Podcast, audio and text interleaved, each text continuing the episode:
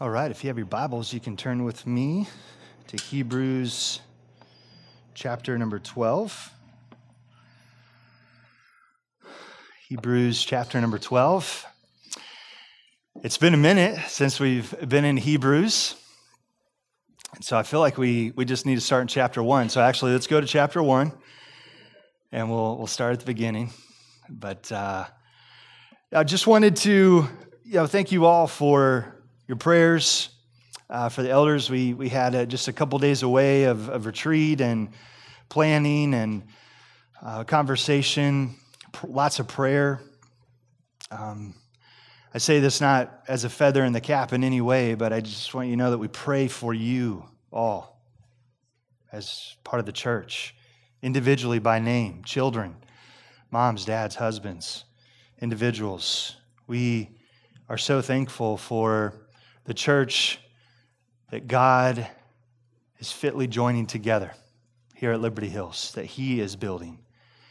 And as we lingered in prayer, um, the reminders of what is going on in people's lives, challenges, trials, difficulties.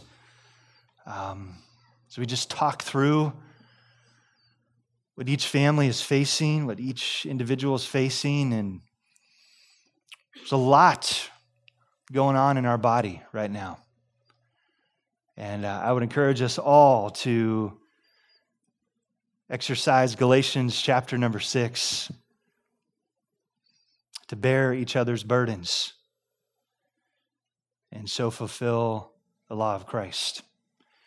Um, one of the greatest means of grace that God has given us is the church. And we know the church isn't just a building or a place, it's, it's people, right? So, one of the greatest means of grace that God has given you and your race that you are running, dropping some breadcrumbs for Hebrews 12, if you'll remember. This race that we're, we're called to run with endurance, one of the greatest means of grace that God has given us is the people of the church. So I would encourage you to be vulnerable in, in sharing those burdens so that there can be another hand or two or three or four or ten that can carry that burden with you. And maybe it's just a little bit lighter. And maybe God's grace is just that much more ever present in your time of need. So encourage one another as you go through life. The elder retreat was, was great. God continually works through that time. There's nothing um, extra spiritual about that retreat or that place. It's just a time that we get away to dedicate a season to, to pray and to plan. And uh, we're excited about unfolding uh, some of the plans and direction that God has given for 2024. In just a couple weeks, uh, we'll have on January 28th, we'll have a a budget meeting. We'll talk about year end numbers and we'll present a 2024 budget. And uh, more importantly, it'll be an opportunity for us to talk about um, direction and how God is leading. And uh, we would invite you all to continue to be in prayer, but as those plans unfold, we would invite you to, to be a part of what God is doing here at Liberty Hills, uh, to fulfill the Great Commission of making disciples for the glory of God right here in Liberty and the extended communities and neighborhoods. God is doing a work. The gospel is still at work. It's still good news. Jesus is still alive, the tomb is still empty, and he still desires to work in our day. And so we're excited about a new year, and I hope you are as well. Well, as Pastor Andy indicated, the title of our message this morning is A Better Kingdom. We're going to be looking at verses 18 through the end of the chapter.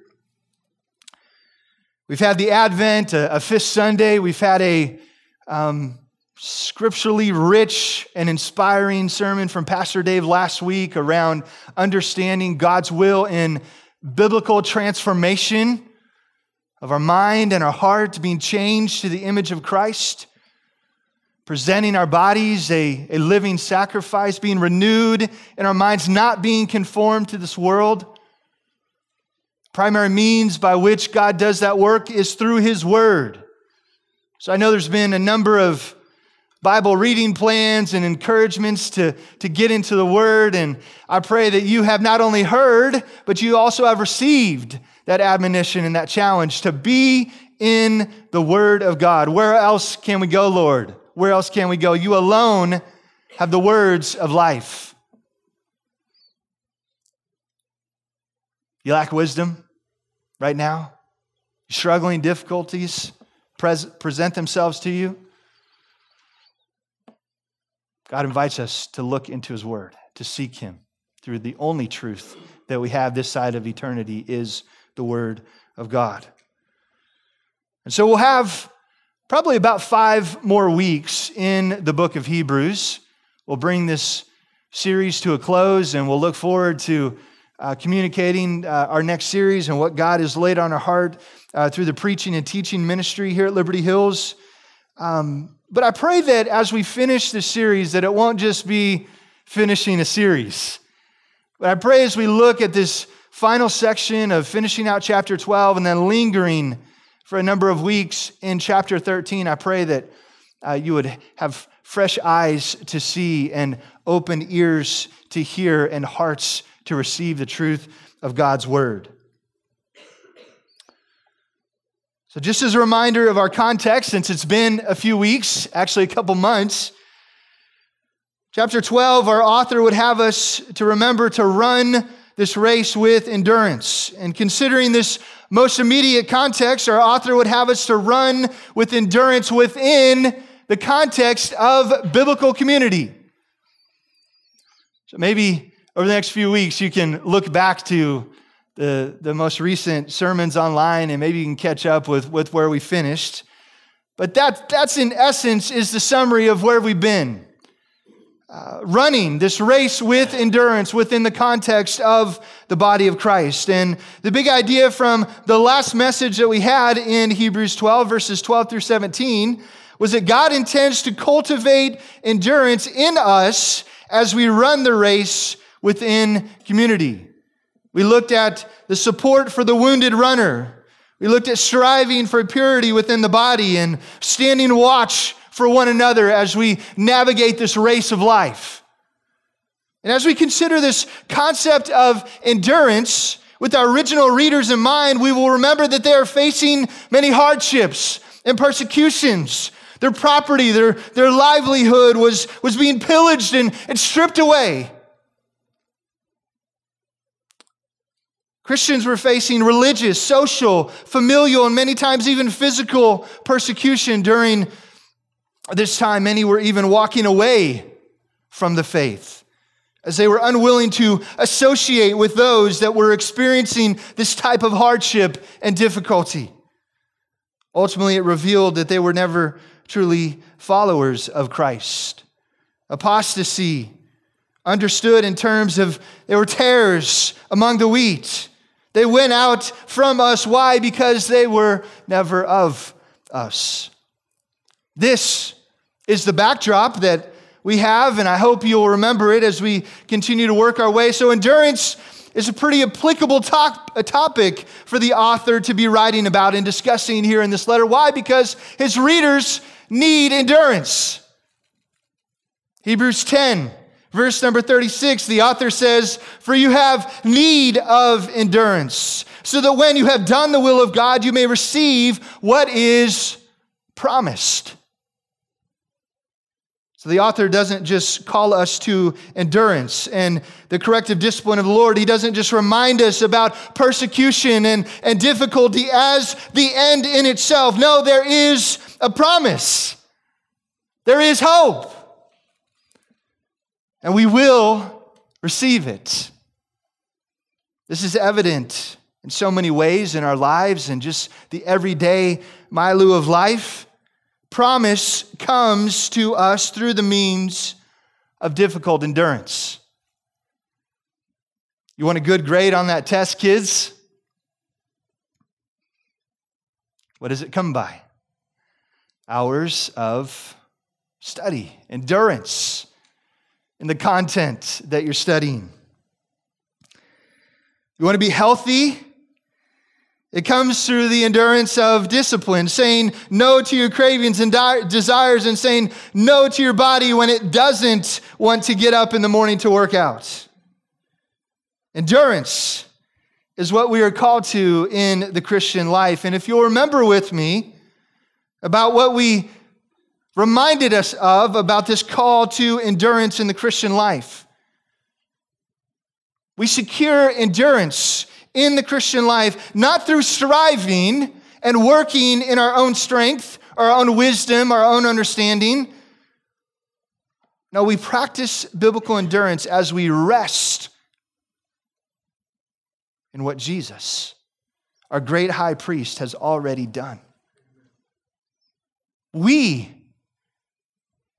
engage in biblical endurance for the glory of God as we rest in the personal work of Jesus, as we glory in the gospel's work in our life, as we see the Holy Spirit of God use His word and plant it deep in our life and to renew our minds and transform our lives. And so we're less conformed to the world and we are more conformed to the image of Christ. This is how we endure, we rest. So we endure as we, we stop working and we stop striving. We simply believe by faith and we trust that Jesus is enough. Because he is enough. Our great high priest has done this work of salvation. He is doing this present work of salvation, and he will complete it. This work that he has begun, he will bring it to completion at the day of Jesus Christ. So, this brings us to the big idea of our text this morning, verses 18 through 29. The big idea is this the new covenant promises a better and eternal kingdom that cannot be shaken. The new covenant promises a better and eternal kingdom that cannot be shaken. This morning, we're going to look at just three simple observations concerning this better kingdom. Right here in chapter number 12, the first observation is this we're going to look at the reality of the better kingdom.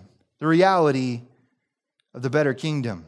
Up to this point, the author has really been working to establish, namely, the role of Jesus as our what? Somebody help me. Our great high priest. Are you with me? Up to this point, chapter after chapter after chapter, we've looked at Jesus as our, our great high priest.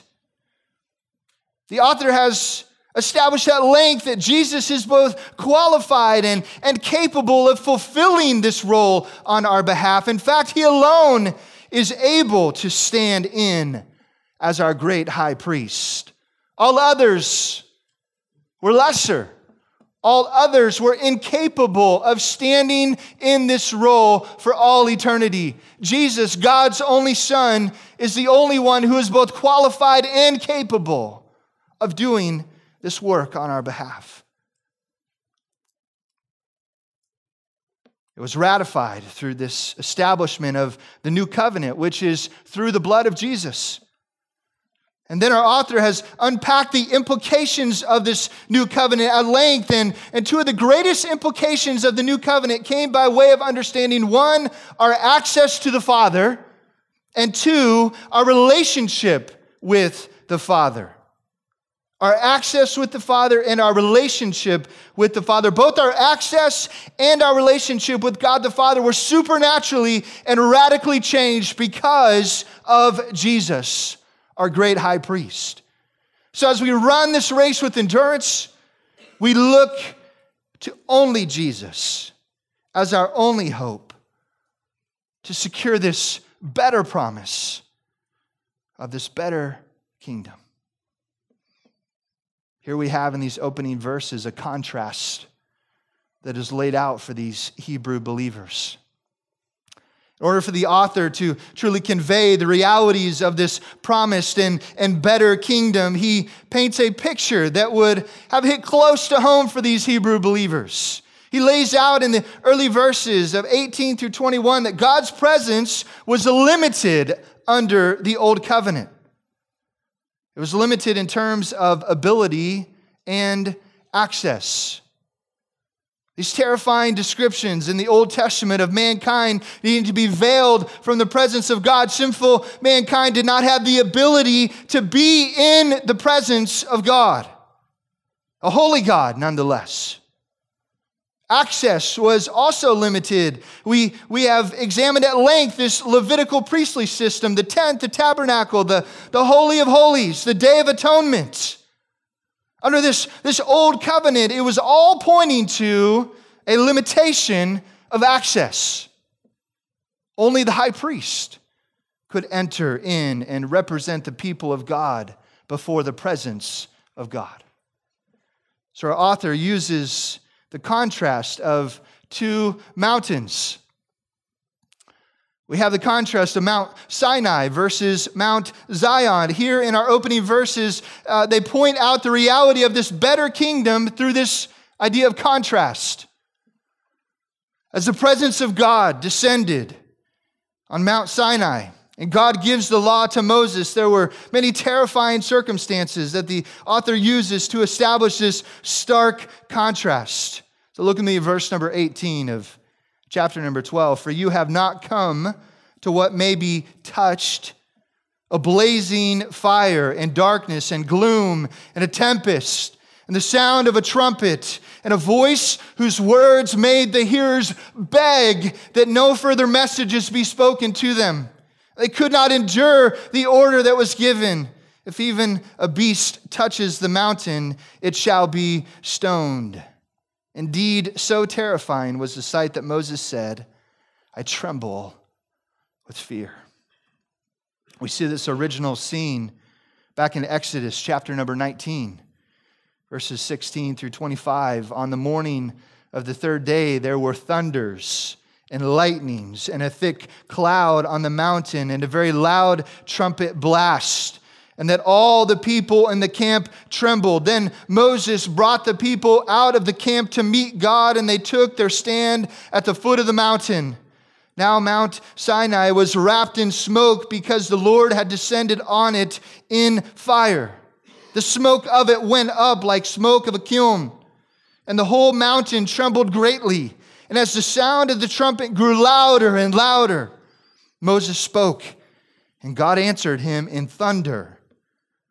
The Lord came down to Mount Sinai, to the top of the mountain, and the Lord called Moses to the top of the mountain. And Moses went up, and the Lord said to Moses, Go down and warn the people, lest they break through to the Lord and look, and many of them perish. Also, let the priests who come near to the Lord consecrate themselves, lest the Lord break out against them. And Moses said to the Lord, The people cannot come up to Mount Sinai, for you yourself warned us, saying, Set limits around the mountain and consecrate it. And the Lord said to him, Go down and come up, bringing Aaron with you. But do not let the priests and the people break through and come to the Lord, lest he break out against them. So Moses went down to the people and told them. This is an incredible scene if you really attempted to hear and receive that. And if you're like me, my mind hears in pictures.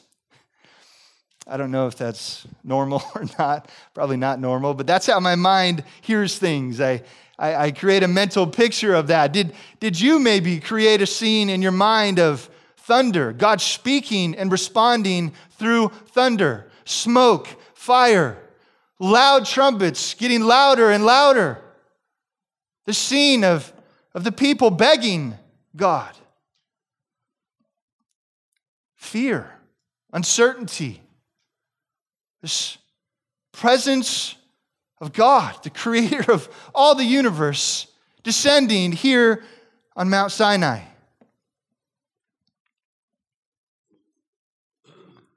This is the reality of the old covenant. a limitation of access, and a limitation of ability to be in the presence of God. And Mount Sinai, which was physical in nature. They could touch and, and see it. It was filled with a blazing fire, darkness, gloom, a great tempest. Even Moses had communed with the Lord. Even Moses trembled in fear at this scene. The people of God in the Old Testament knew God and had faith in God. They hoped in this promised Messiah. But at the end of the day, the relationship with God through the old covenant was absolutely different than ours today under the new covenant. And for that, I'm, I'm so thankful that we have a different ability and access to be in the presence of God through this new covenant, through the personal work of Jesus, through the blood of Jesus. Their understanding of God's presence was confined to miraculous events such as Mount Sinai, the city of God, Jerusalem, the temple that was ultimately built there. Their understanding of God's presence was many times physical in nature. This is why the author starts in verse number 18 You have not come to what may be touched. He's setting up a contrast shifting their mind and understanding of what it looks like to be in relationship with God. It's not confined to the four walls of a church.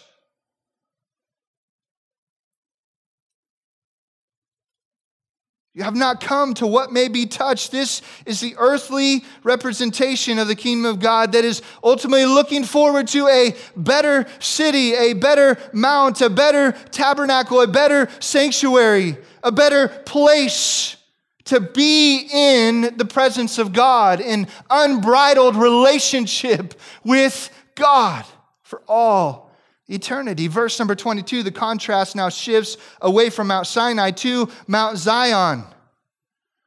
But you have come to Mount Zion and to the city of the living God and the heavenly Jerusalem, to and to innumerable angels in uh, festal gathering and to the assembly of the firstborn who are enrolled in heaven, and to God, the judge of all, and to the spirits of the righteous made perfect, and to Jesus, the mediator of a new covenant, and to the sprinkled blood that speaks a better word than the blood of Abel.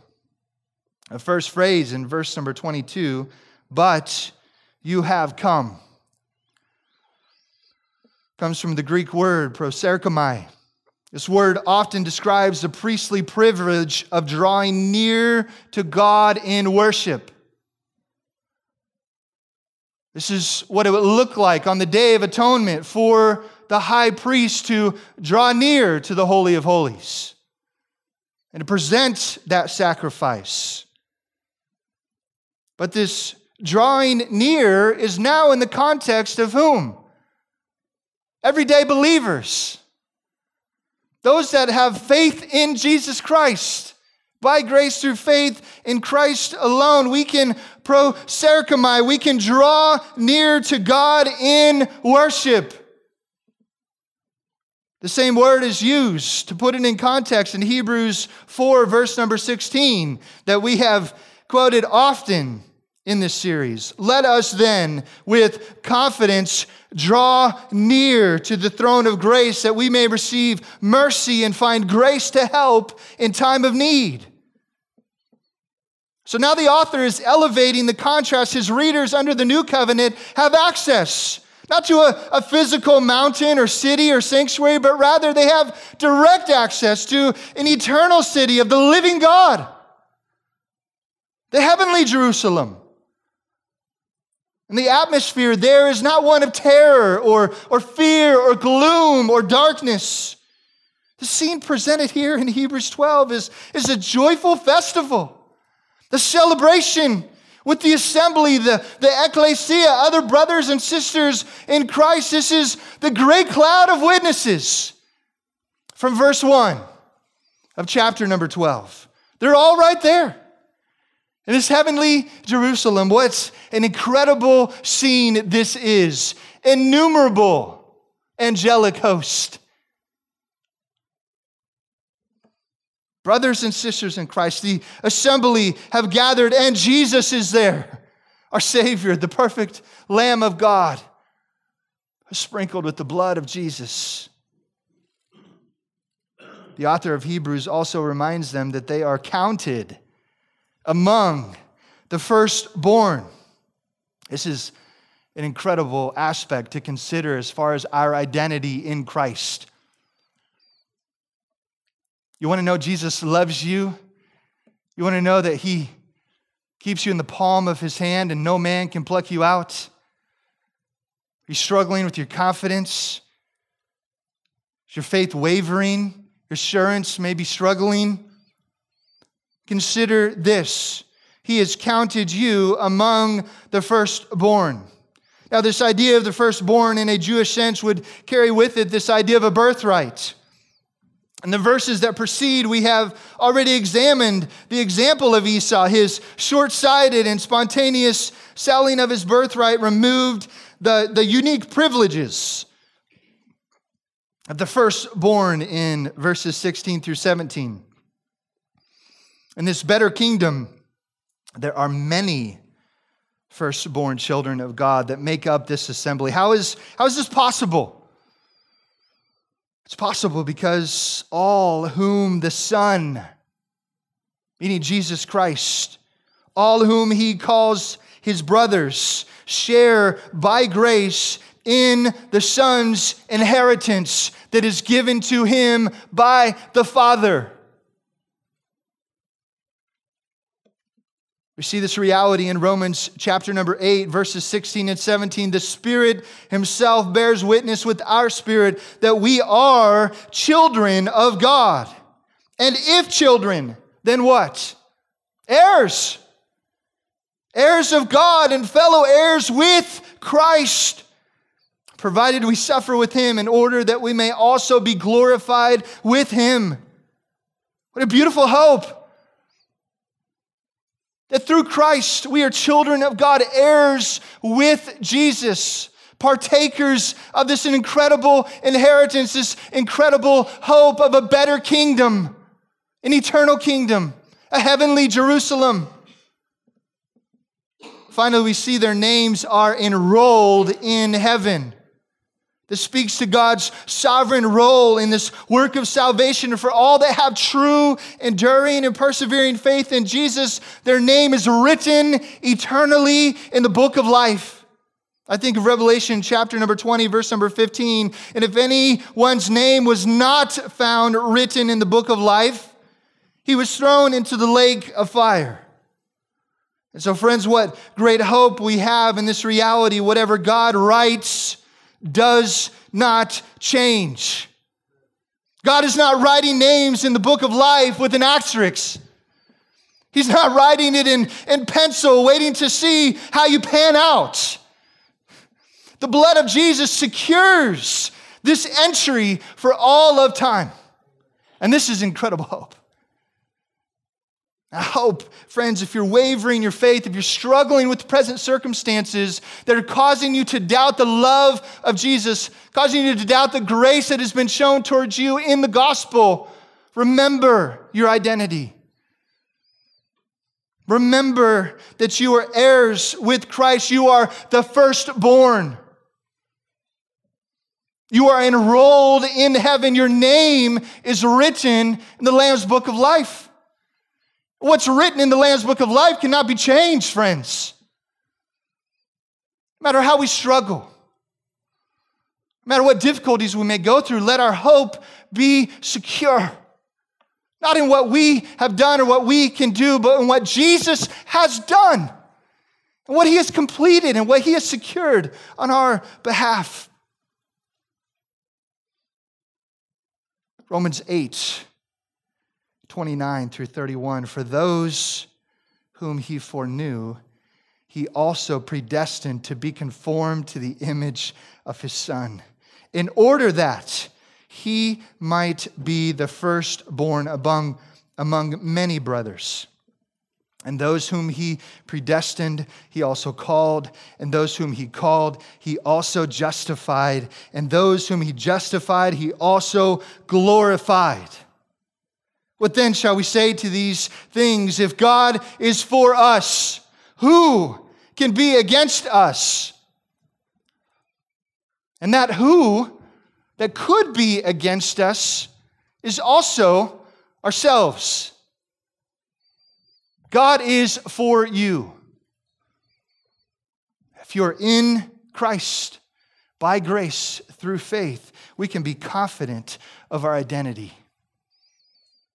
Regardless present circumstances, regardless of the hardships, regardless of the struggles, regardless of the persecution, we have a better kingdom, an incredible promise that God is working on our behalf.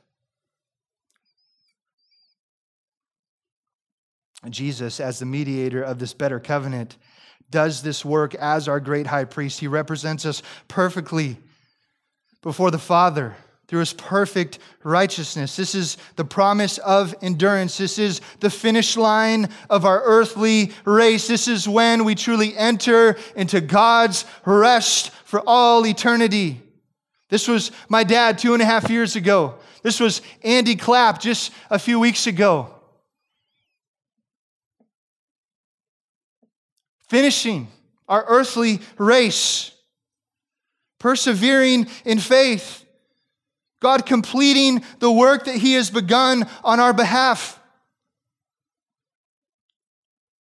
So, the author of Hebrews is seeking to encourage his readers to keep on enduring and persevering in the faith. There is a great promise in store a better city, a better mountain, a better sanctuary, a better kingdom. What a great hope we have in store. This is the reality of the better kingdom. In light of this great promise and hope of the heavenly Jerusalem, our author gives two exhortations one, a warning see that you do not refuse him who is speaking. This will serve as our second point. The second exhortation is a positive admonition. Let us be thankful and worship. This is this will serve as our third point. So, the second observation is a reminder of imminent judgment. A reminder of imminent judgment. Hebrews 12, verse 25 see that you do not refuse him who is speaking. For if they did not escape when they refused him who warned them on earth, much less will we escape if we reject him who warns from heaven. At that time, his voice shook the earth, but now he has promised, Yet once more I will shake not only the earth, but also the heavens. This phrase, yet once more, indicates the removal of things that are shaken. That is, things that have been made, in order that the things that cannot be shaken may remain. So, our author reminds his readers by way of a caution and a warning to listen to the word of the Lord. He's warning his readers to listen, to open their ears, and to joyfully receive the word of the Lord. The warnings bring to light that our listening, our receiving, our believing in the word of the Lord, it all has eternal implications. The author then warns that there will be a day that both the earth and the heavens will be shaken. And at the last day, in a way that, that reveals the temporal nature of the earth, it also reveals the eternal nature of the kingdom of God. So the author of Hebrews draws one more contrast between God's speech at Mount Sinai and his extended warning that is, that is to come. At Mount Sinai, God's voice did what? It shook the earth. The whole mountain trembled greatly as the presence of God descended upon the mountain. Israel did not listen to the voice of the Lord then and it's here that our author is warning of a coming day when God would speak once more from heaven and his voice would shake not only earth, but also the heavens. And so the admonition is to not reject the word of the Lord. This imminent shaking, or, or you could view it in sense of, of a judging all things should cause us to consider eternity. I think of Matthew chapter number 6, verses 19 and 20. Do not lay up for yourselves treasures on earth where moth and rust destroy and where thieves break in and steal. But lay up for yourselves treasures where? In heaven, where neither moth nor rust destroys and where thieves do not break in and steal. For where your treasure is, there your heart will be also. I think of Colossians chapter number 3, verses 1 through 4. If then you have been raised with Christ, do what? Seek the things that are above, where Christ is, seated at the right hand of God. Set your minds on things that are above, not on things that are on earth. For you have died, and your life is hidden with Christ in God. When Christ, who is your life, appears, then you also will appear with him in glory. There's that, that promise of a better kingdom. What is left? What is left after the shaking of both the earth once more along with the heavens? What does this reveal? Verse 27 In order that the things that cannot be shaken may remain. A better kingdom remains.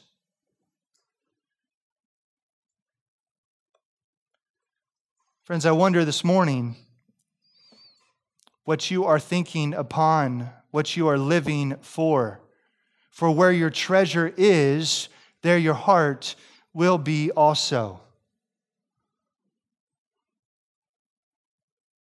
Are you an above minded Christian longing for this better kingdom? Longing for this heavenly Jerusalem? Longing to be in the presence of God with total access and ability through the personal work of Jesus? Are you investing in eternity? Are we investing our time, our resources, our money in this earth that ultimately is going to do what? It's going to be shaken and it's going to be consumed. We observed the reality of the better kingdom. too. we looked at the reminder of imminent judgment. There should be an urgency and an intentionality by God's grace to recalibrate our mind and our heart towards eternity.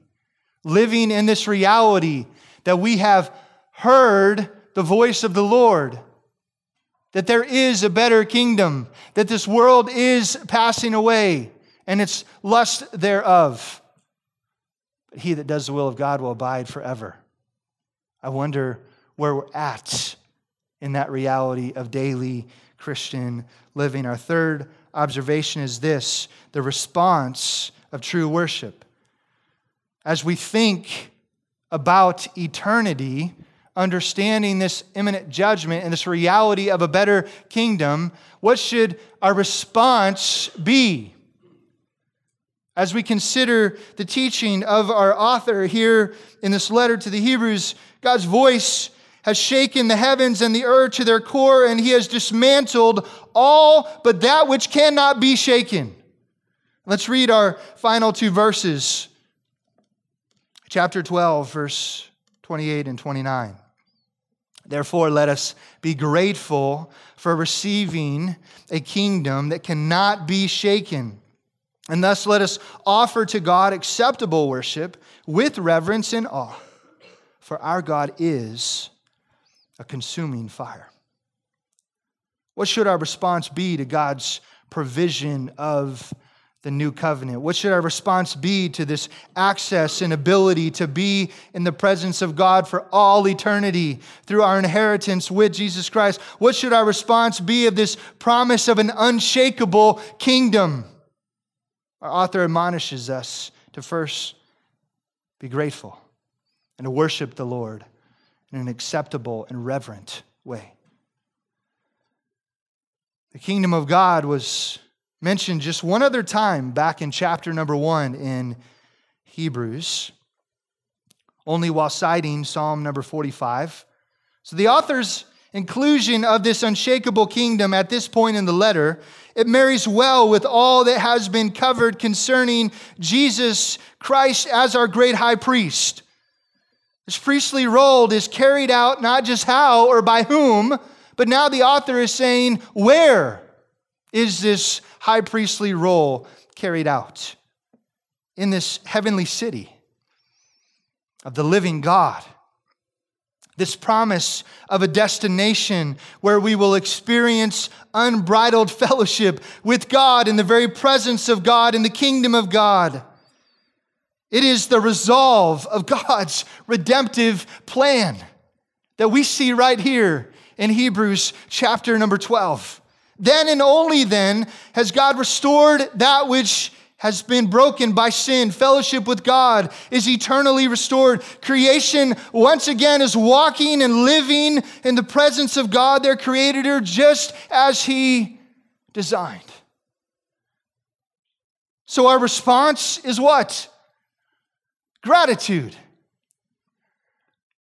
Seems like such a elementary response. Uh, you think that there should be something more or, or better, but I think if that comes into our mind, what a little view and understanding of the response of gratitude we may have. What else can we say to these realities but Jesus, thank you? So consider the shelter that we sung about before the message, as we consider the, the, the hope, the provision that's been given to us through Jesus Christ. Gratitude should be on our lips. Gratitude should be the disposition of our life. Thankfulness, realizing that I brought nothing to the table and Jesus provided everything. Gratitude. A response of gratitude brings about a spirit of humility. Who modeled humility perfect for us? But Jesus Christ. As he came and took on flesh, took on the likeness of mankind. The only reason he did that was because the Father willed it. And so, in perfect obedience, Jesus Christ takes on flesh lives, walks, born of a virgin, lives and walks on this earth, performs signs, miracles, and wonders, affirming his identity as the Messiah, the Son of God. Jesus Christ, this long awaited for Messiah, the suffering servant, unjustly is accused, is sentenced to death by crucifixion goes to the cross.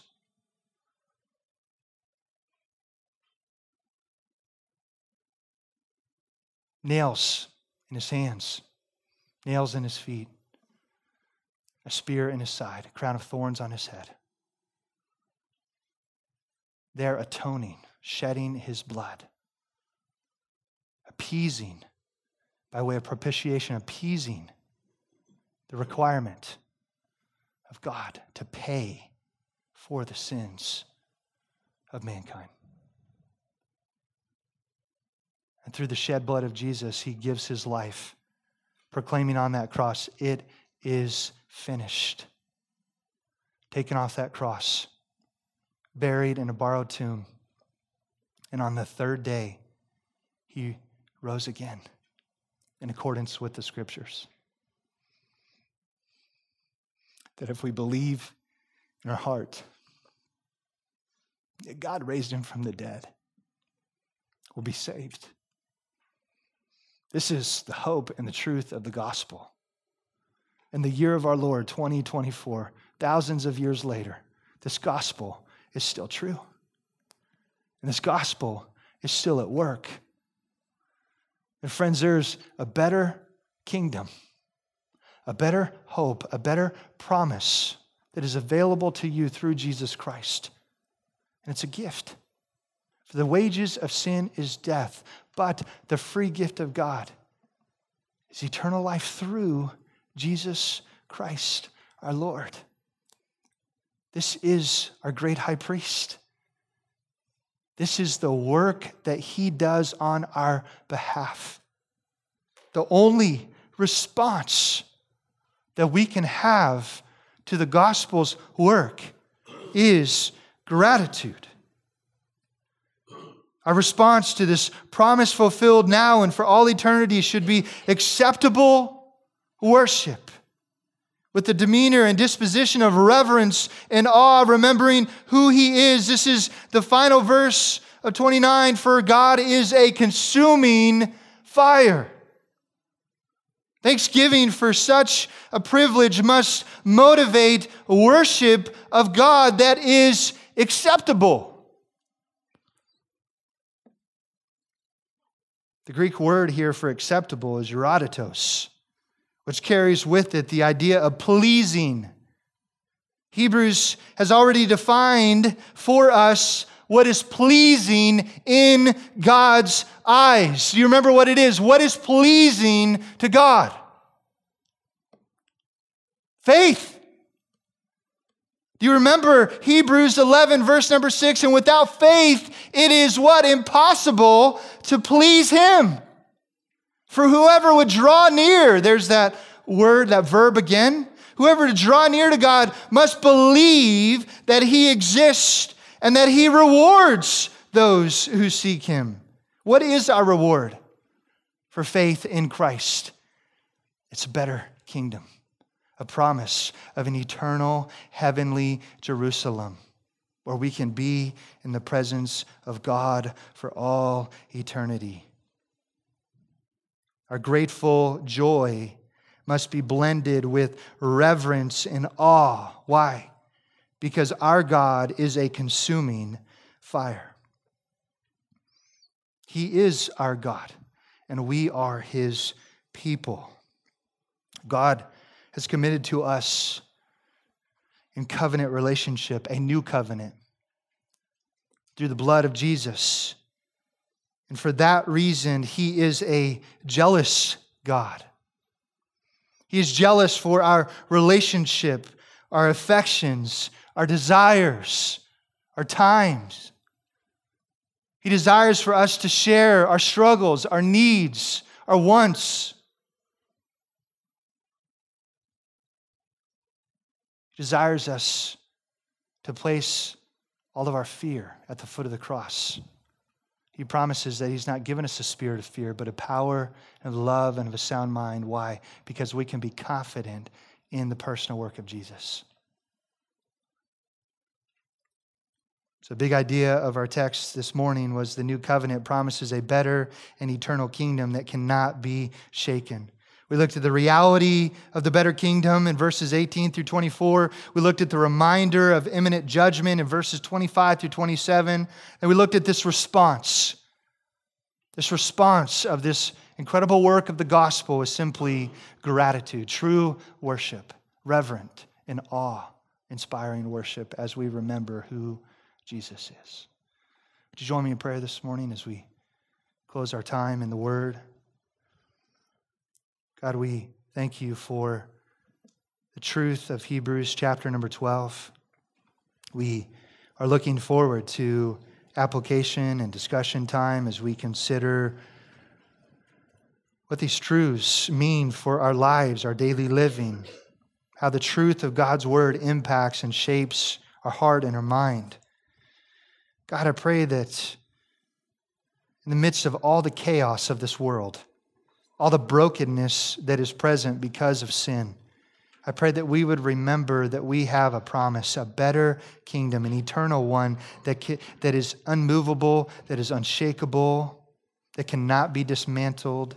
God, you have established it and it will endure. We thank you for the hope that we have in a better kingdom because of Jesus Christ because of the love that you have shown towards us in your Son. We pray this morning that we would affirm the good news of the gospel of our Lord and Savior Jesus Christ. If there's somebody here this morning that is doubting who Jesus is and what he has done for them, is doubting their faith, I pray that they would reach out to one of the elders. We would open up the word and simply show them the hope of the gospel through Jesus. We thank you, God, for this time. We pray that you would cause there to be fruit that would remain. We pray in Jesus' name. Amen.